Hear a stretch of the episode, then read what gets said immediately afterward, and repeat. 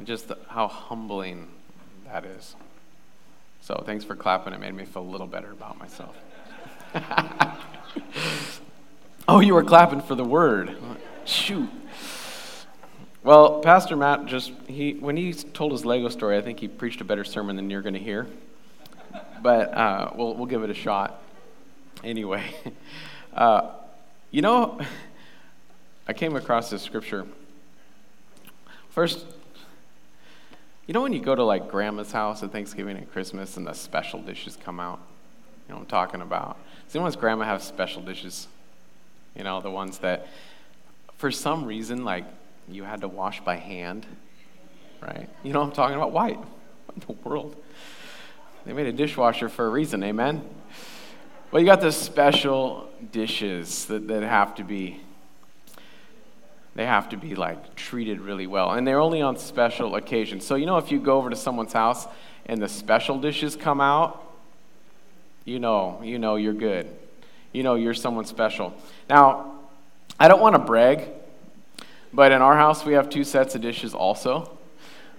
Absolutely we've got the regular dishes and then we've got the paper plates when we don't want to do dishes right? So i'm talking about it's the right kind of dishes. In 2 Timothy 2, Paul says that in a great house there are not only vessels of gold and silver, but also of wood and clay. He says that some of them are for, for honorable, special purposes, and some are for common. And he says, now, if you, if you cleanse yourself from the common, then you'll be a vessel set apart as holy useful to the master of the house, ready for every good work. That's the kind of vessel that I want to be. That if we are going to be the sent ones out into this world, that's the kind of vessel set apart as holy. And that's what I want to talk to you about tonight. Being holy, being set apart. We're going through 1st and 2nd Peter. This series is called Born Again. Has anyone's life been touched by Jesus? Yeah? We are born again. And if you missed any of this series or that, that phrase seems new to you, go back and our YouTube page and listen to a couple sermons. We talked about that. John chapter 3, where Jesus talks about being born again. And then in last week, we looked in First Peter, the born again benefits. We looked at the benefits of a born again life, a living hope, an inheritance, a powerful protection that God has for you. And today, we see Peter start in verse 13. He says, Therefore, prepare your minds for action. See, because you have a living hope, because you have an inheritance, because you have powerful protection in the Lord, now, therefore, get ready. So let's look at 1 Peter chapter 1. Let's get into the word. And let's see what he has to say to us tonight. 1 Peter chapter 1, verse 13. Therefore, preparing your minds for action and being sober minded, set your hope fully on the grace that will be brought to you at the revelation of Jesus Christ. As obedient children, do not be conformed to the passions of your former ignorance, but as he who called you is holy, you also be holy in all your conduct. Since it is written, You shall be holy, for I am holy. And if you call on him as Father who judges impartially, oh, there we go. I didn't know. I, I, thought God was talking to me in the sermon. Scared me for a second. Okay. I don't know what happened. Okay. Can you turn this down just a little bit? Can you turn this mic down a little bit, please? And if you call on him as Father who judges impartially according to each one's deeds, conduct yourself with fear throughout the time of your exile, knowing that you were ransomed from the futile ways inherited from your forefathers, not with perishable things such as silver or gold, but with the precious blood of Christ, like that of a lamb, without blemish or spot. He was foreknown before the foundation of the world, but was made manifest to you in these last times. For the sake of you, who through him are believers in God, who raised him from the dead and gave him glory, so that your faith and hope are in God. So we're going to, we're going to look at this passage, and everything in here points to one central idea. And that central idea is the idea that we are called to be holy. So I want to look at holiness tonight. Now, does anyone ever, like, you hear the word holy and you think, not it? because when I hear the word holy, a lot of times I think, oh, that means like I'm pure and I'm righteous and I, am clean and I've, I've not messed up. Doesn't that come to your mind when you think of holy? Well, here's the good news that's not what holy means. And we're going to talk about how you have been called to holiness, and it is possible. It is possible every day of your life, whether you are perfect, which you're not, or you're not. So here is what I think happens, though, in our life. When you pursue the holiness that I'm going to talk about, you actually start to have in your life purity and cleanliness and right living before the Lord. Holiness produces those things. So let's look at this word holy. The Greek word is hagios, and it means this it means set apart by God unto himself and apart from the world. Okay, I'm going to say that again. Set apart by God. Who set you apart? Was it by all the good things you did that were sa- you were saved? It was by grace. It was whose work on the cross? Jesus. It is God who sets us apart unto himself and apart from the world. It is God who says, Come on out of that common box that Pastor Matt was talking about. It also means this it means eh, that holiness in the Bible indicates God's presence in things, places, times, and persons. Indicates God's presence. You'll see in the Old Testament, we'll talk about the holy mountain or the holy temple and you'll see God's holiness, God's presence in things. And so you are holy. You have been made holy. So, this idea of holiness is not moral purity, but it's rather the idea of apartness. That we are apart, that we are different, that we are set apart for God.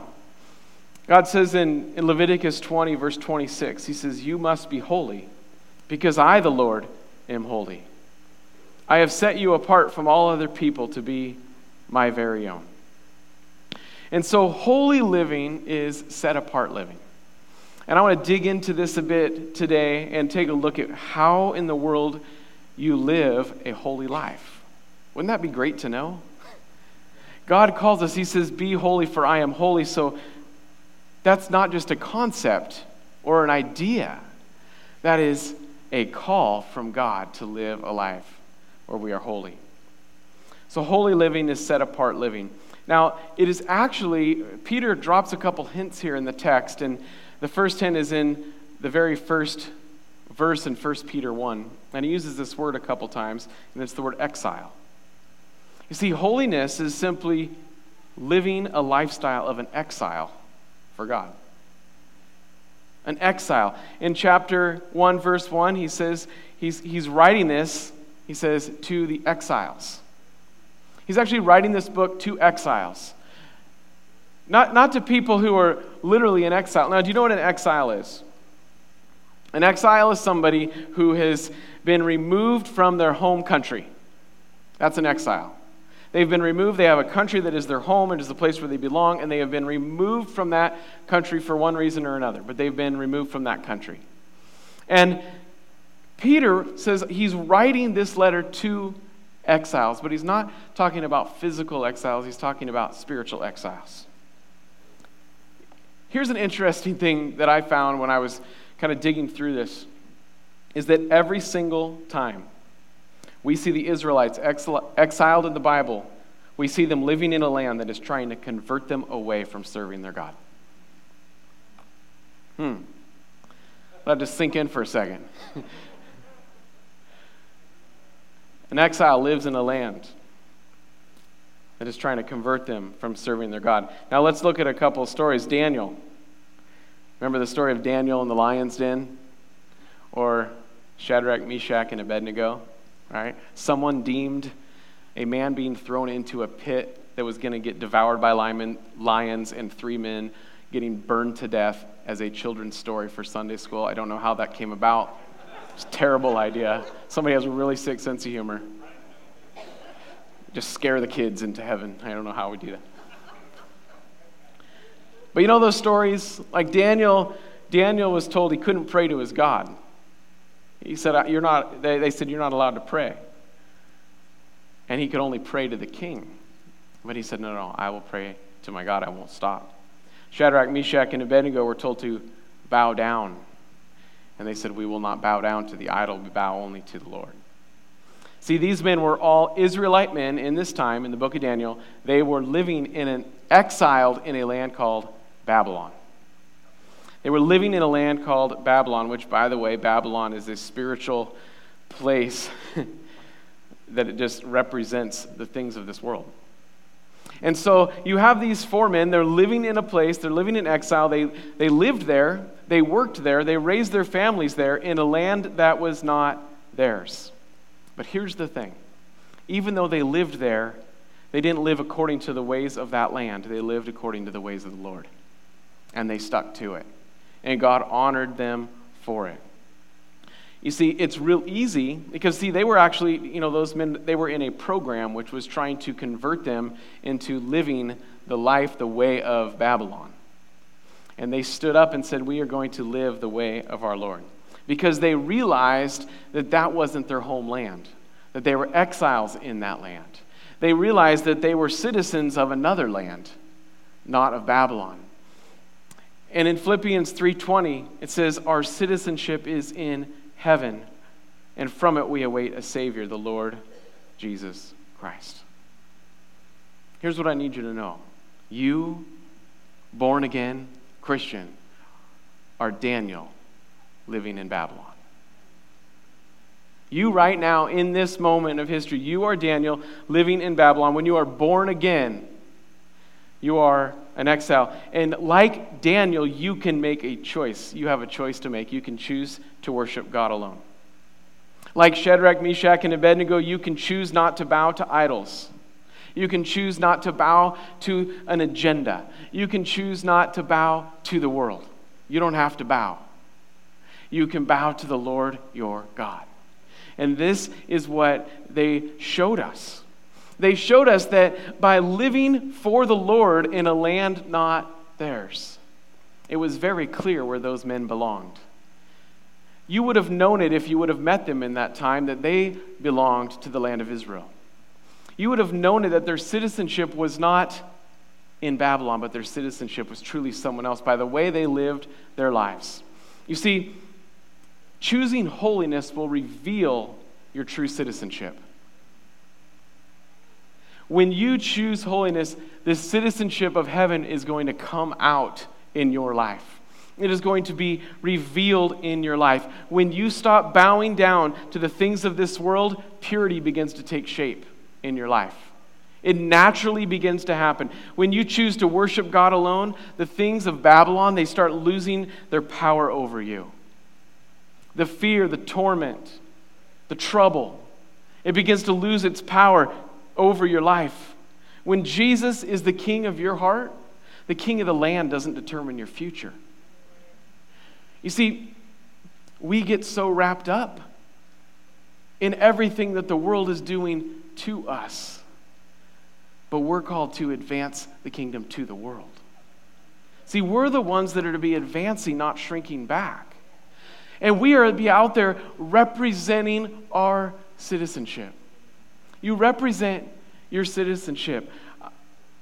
Let me just ask you does anyone follow sports at all, ever? Sometimes? A few people, right? And you have a team that you like? Yeah? I mean, this is, this is, this is going to be like a hard question, but like the reality is like the people in your life that really know you, do they know what sports team you like more than they know that you're a citizen of heaven? Like, what do you represent? What do you champion in your life? We are called to live set apart for God. See, this is holiness is the roadmap to, to living a life for Jesus. It's the born again life. It's how you live pure, godly, and upright lives. Being set apart. To say, God, I am going to live set apart for you. I'm not going to be like everyone else. I'm not going to be common. I'm going to live set apart. And we can go ahead and stop trying to strive for perfection. Does anyone ever try that? Like, I got to just be perfect for God. Hmm. Stop striving for perfection and start living set apart. It begins with an attitude, a mentality, a decision, a choice, one thing at a time. Because if you live set apart, your desires will naturally start to change.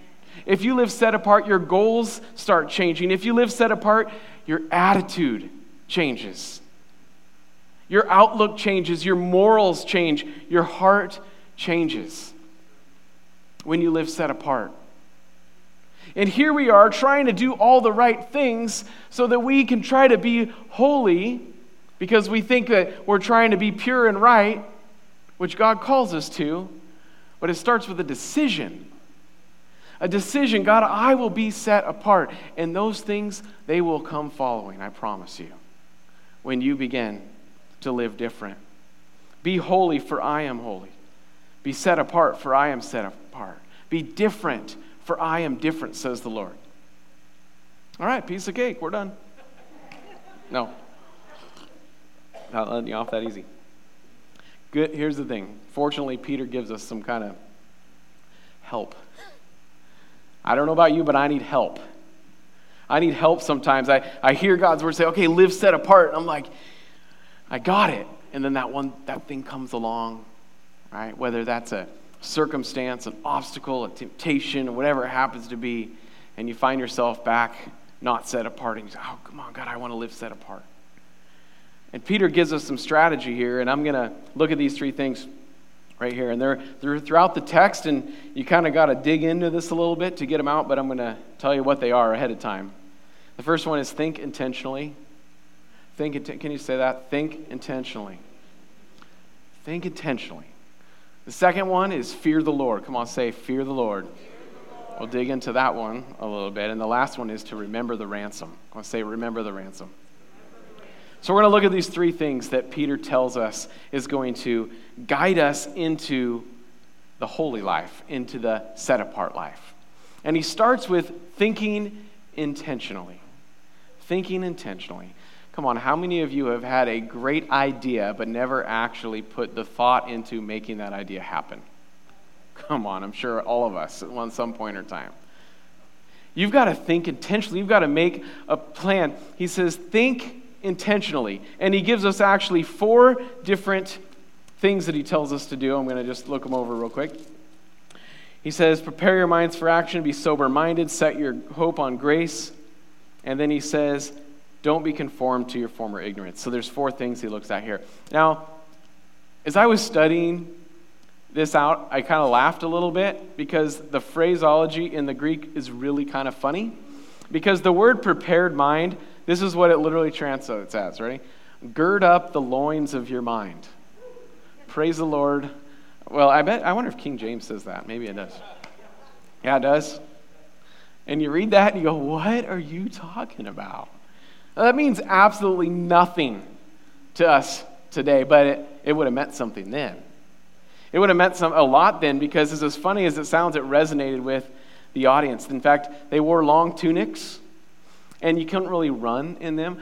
All right. Any women ever tried to run in a dress? Right? And heels? I don't even know how you walk in heels, let alone run in them. I haven't tried, just in case you're wondering. But so they would take this tunic and it was like this long coat and it would get in the way, and so they would, they would tuck it all up into the belt. Belt of truth. Same imagery, you tuck up into the belt so that you can run, so that you can be ready to run. This actually, Peter gives these, his readers a reference to the original Passover back in Exodus chapter 12. Because in Exodus chapter 12, 11, as God was delivering them from exile, they were told to gird up their loins to get their garments ready for running because freedom was coming. They didn't just, he didn't say, well, freedom will come to just sit around and wait. He said, be ready, it's on its way. Have you ever sensed God saying that to you about something in your life? Saying, get ready, it's on its way. And this is where you begin to prepare your mind. So Peter says, do this with your minds. Get yourselves ready for action. You see, in the Old Testament, the Israelites were told to run for their freedom. What's amazing is the reason they could run for their freedom is because the blood of the Lamb that they put on the doorposts of their homes. But now Peter says it's because of the blood of the Lamb, Jesus on the cross. The Old Testament is so relevant, it so foreshadows the work of Jesus. And so we see Peter even bringing this imagery so they could understand fully what he was saying. And so as the Israelites got ready to leave a land of slavery, as they got ready to put behind them their life of exile in Egypt, he says, Get ready for your freedom. If you are going to live a holy life, you've got to prepare your mind for it.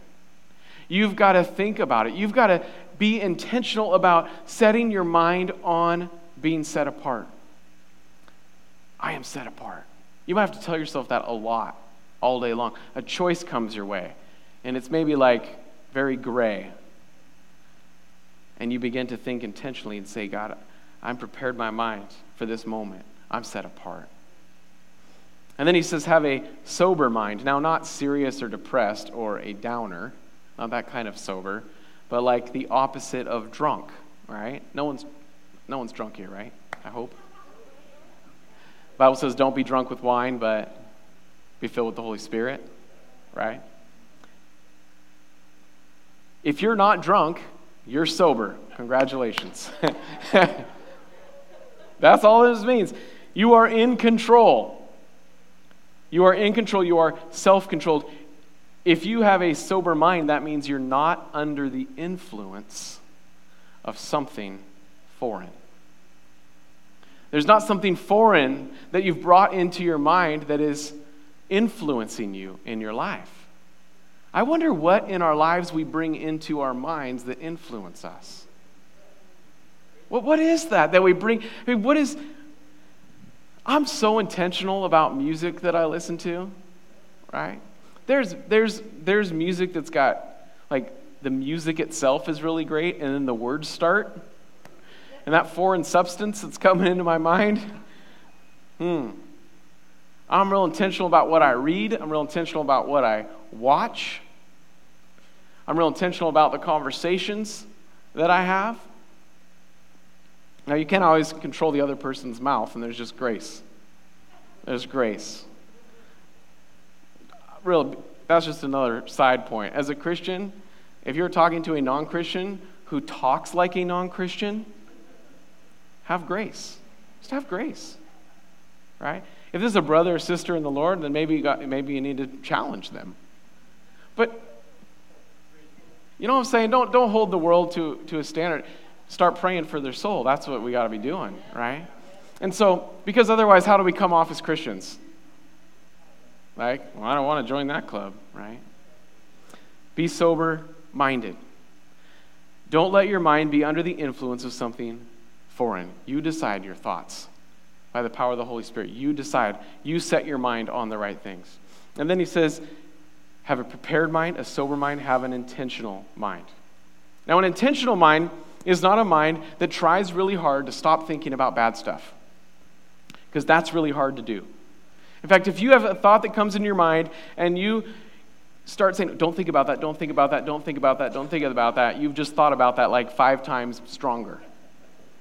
But an intentional mind is a mind where we set our mind intentionally on whatever is good, whatever is pure, whatever is lovely, whatever is right, whatever is upright.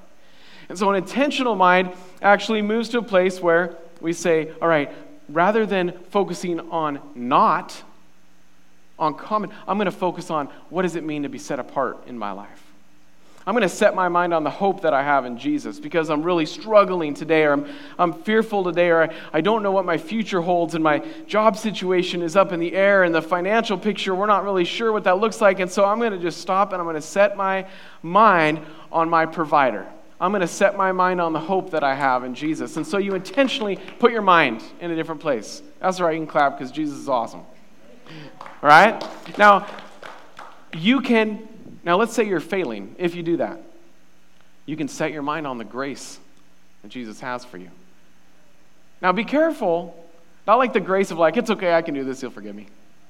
Paul warns against that. He says, no, that's not the attitude you ought to have. You've been born again. You've been born again. You are no longer that person, and so don't abuse the grace of God, but use the grace of God. Focus your mind on the grace of God. Because what happens is we get stuck sometimes in our own thinking, in our own self, and we punish ourselves. It's heartbreaking when I hear people that say, Well, I haven't come to church because I just, oh, I just am not really living a great life right now. Now, church is where you should be. I mean, this isn't the judgment seat. This is like the hospital. This is the place where the sick come to get well. And so we have an intentional mind, like I am going to set my mind on what is good and the hope that I have. And then finally, he says, have a renewed mind. Don't conform to the former ignorance. You see, your mind has been renewed. Remember, you've been born again. I'm sure you've all heard Romans 12, too, that says, Don't conform to the pattern of this world, but be transformed by the renewing of your mind. And so we renew our minds day by day. How do you renew your mind? You spend time with the Lord, you, you get in His Word, you worship, you pray, and we renew our minds. And so, if we are going to live a set apart life, you're going to have to think intentionally about it. I know that sounds like work, but it, it's more than just making a decision today. And I, I hope that we make a decision to say, you know what? I've been born again, and I'm going to live set apart life.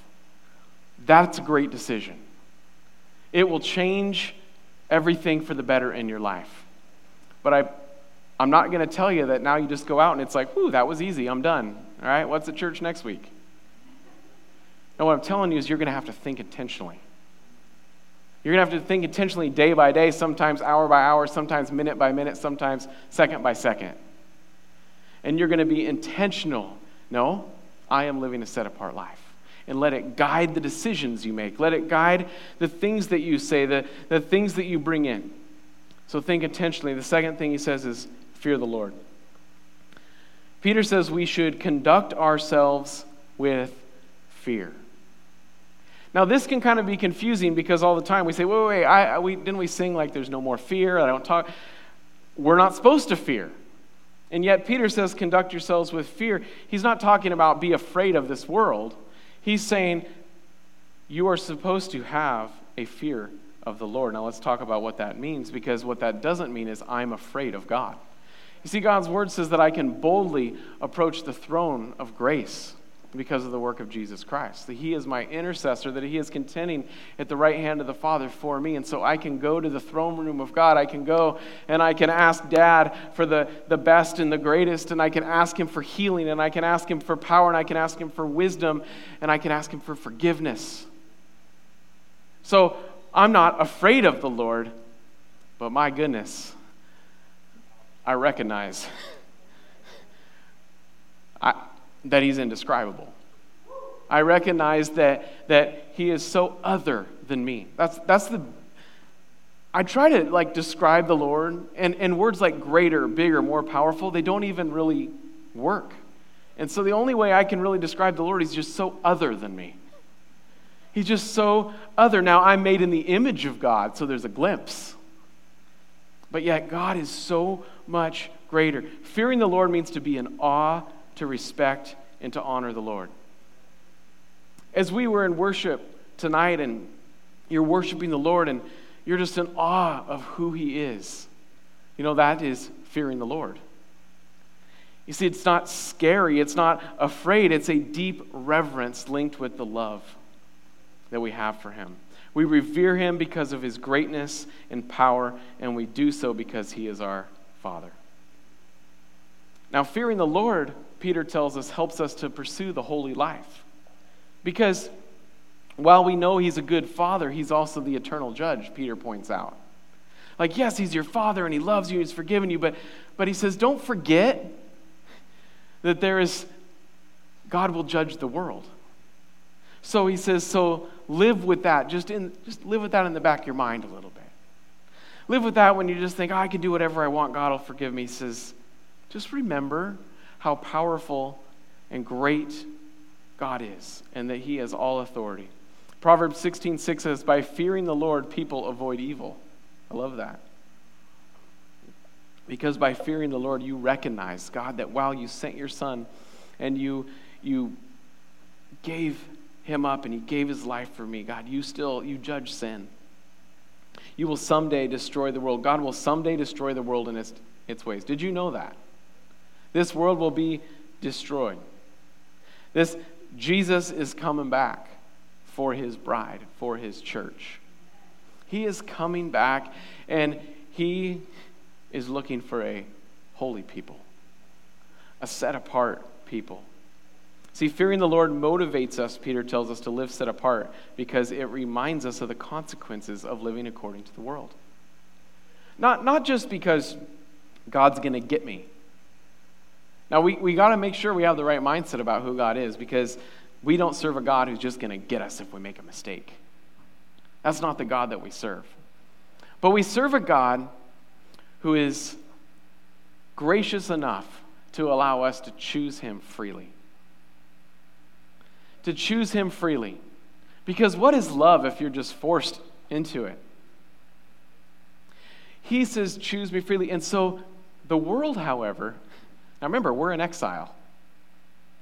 So we live in a world, a Babylon, that is a broken world, that is decaying, that has problems, that has issues, that has consequences, that has all kinds of things that will destroy your life. Have you ever seen it on your life or anyone else's? Right? See, we need to fear the Lord because we know that if we choose not set apart, that God will say to us, okay, I'm not going to force you to serve me. I'm not going to force you to love me. And we don't choose set apart, but we choose the way of the world, then all of a sudden the consequences of living the way of the world, they begin to come into our life. Because God allows us to not live for Him. I can't imagine what that, that's like as a father to, to see one of his children walk away. But the fear of the Lord should motivate us to live set apart. The fact that we know that Jesus is coming any time should motivate us to say, God, I am going to use every last day I have on this earth to live holy for you. And so, fear the Lord, Peter says. And finally, he says, to remember the ransom. I love he uses this word ransom. He tells us, You have been ransomed. It's like the way of the world once had you in captivity. It's like you were kidnapped by the world. You were kidnapped, but then there was a ransom that was put on your head. And Jesus came. The blood of Jesus, the Lamb of God, paid the ransom for your soul. Does anyone remember? Ah, if you're in high school now, the answer is no. Back in the 90s, when that movie Ransom came out with Mel Gibson, it was like terrifying for some reason to me. Like, this kid gets kidnapped and they're trying to extort all this money from this guy. Like, now it's like on every single cop show that's out there. But that whole idea that, like, someone's been stolen away from their family and a ransom Someone's got to pay, but Jesus paid. Jesus paid not just a little ransom, not like a hundred bucks, not even a million bucks. He was beaten, tortured, killed to set you free from your captor. He set you free from your captor, the life of sin. He set you free from the, the, the way of life that was headed down a path to destruction. It's always headed down that path, by the way. Whether it looks like it in the moment or not, it will always head down the path to destruction. And Peter says this should motivate us to live a holy life. It should motivate us when we remember what Jesus did for us on the cross. We should be motivated to live a set apart life. When we stop and think and we receive communion together tonight and we, we really stop and, and, and picture in our mind Jesus, you were beaten for me. You put your life in place of mine. You died for me. I don't know, Jesus. I know that was tough, but living set apart is kind of hard.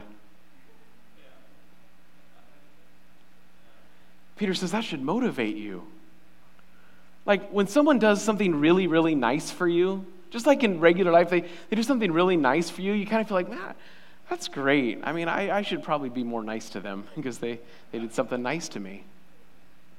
Jesus gave his life for you. And Peter says, as you're thinking intentionally, just keep it in your mind. Like when you're thinking, like, you know, I don't know, it's following, like, I don't know if I can make this decision. I, it's hard. I've been trying to live for Jesus. I've been trying to follow this God's way, but I got this thing. It's like a really, I got this opportunity. I know that, like, God probably wouldn't approve of it. Jesus died so that I could live set apart. I'm going to choose holiness. And he says, Let this motivate you. Let the ransom that was paid for your life. Don't run back to your captor. Why would you run back to your captor? Can you imagine what that would be like? Imagine a real life scenario in which someone was kidnapped and then they, someone paid the ransom to set them free to go back to their family, and they go, You know, I'm going to go back over here where they were like not feeding me and whatever was happening. That's ridiculous. Who would run back to your captor? And yet, as Christians, spiritually, we so easily run back to our captor. We so easily just choose the life of sin over and over. It's part of the problem is just in our flesh. but then that's why we have to make a decision. I will live set apart. I'm not going to run back to what captivated me. I'm not going to run back to these old ways. I've been set free. I've been made alive. I've been born again. 1 Corinthians 7:23 says this, "You were bought with a price. Do not become bond servants of men." Now he's not talking literal men, he's talking the way of the world. Don't become a bond servant. Don't bond yourself to. Don't enslave yourself to the ways of this world, the ways of the flesh. Don't use your freedom to go back to captivity. What are we using our freedom for? Jesus gave his life so you could be holy. And I want you to know clearly, if you didn't know this before, I want you to hear it. Some of you need to hear it again. Your sins have been forgiven. Your past, it's gone. Not like gone, like you misplaced it, but like dead and you buried it. And you've been born again. You have new life in Jesus. New life so that you could be set free, healed, restored, set apart, and holy. This is what He has for us. The born again life opens the door to holiness for us in our lives. And so when we read in the Bible, be holy, we don't have to stop and think, well, that's impossible. Because Peter says, no, Stop, think intentionally about it. Fear the Lord. Remember what Jesus did for you and set yourself apart. You don't want to look like everyone else. Well, maybe you do, but you won't if you choose Jesus. You know why, as a Christian, you don't look like everyone else? Because you're not like everyone else.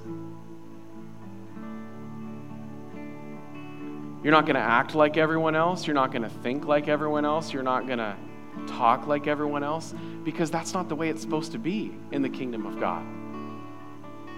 You're a citizen of a different place, of the kingdom of God. Be holy, for he is holy.